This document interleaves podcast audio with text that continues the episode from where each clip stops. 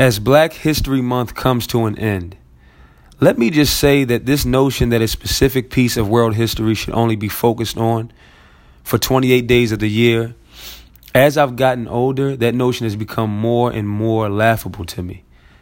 That being said, there's something else that's began to bother me when it comes to Black History Month.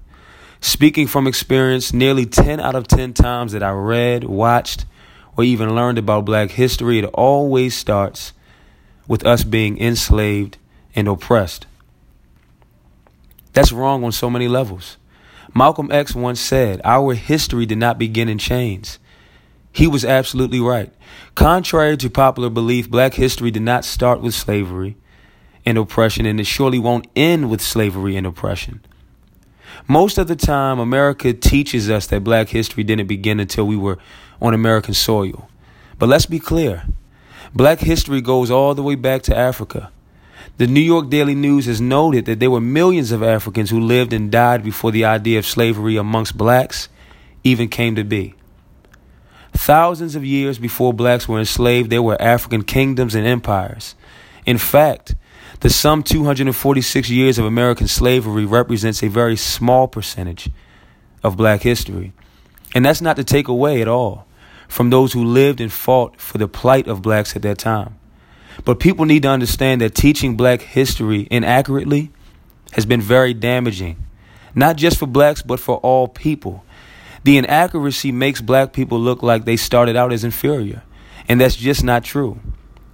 Why is it that white students are taught that their ancestors were world travelers, inventors, presidents, educators, artists, the list goes on and on. But when it comes to blacks, we have to start with slavery. That's a joke and it needs to stop.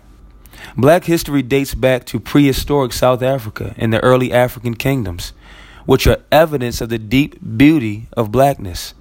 It was in Africa that black leaders made advancements in areas like math, music, language, science, and more. Then, many years later, yes, there was slavery, unfortunately. That's where black leaders like Frederick Douglass, Harriet Tubman, Frances Harper, and Nat Turner became known as part of our history.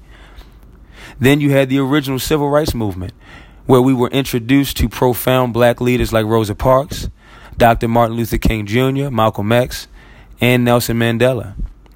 And let's fast forward to today where the torch is being carried by brilliant black leaders like Barack and Michelle Obama, Maxine Waters, John Lewis, Angela Rye, Al Sharpton, Van Jones, April Ryan, Oprah Winfrey, LeBron James, Beyonce, Kendrick Lamar, Chance the Rapper, Dwyane Wade, Common, and so many others who go unnoticed, like my pastor, Dr. David Anderson, my amazing parents, Carl and Stacy Nelson, and my lovely grandparents, Robert and Phyllis Nelson.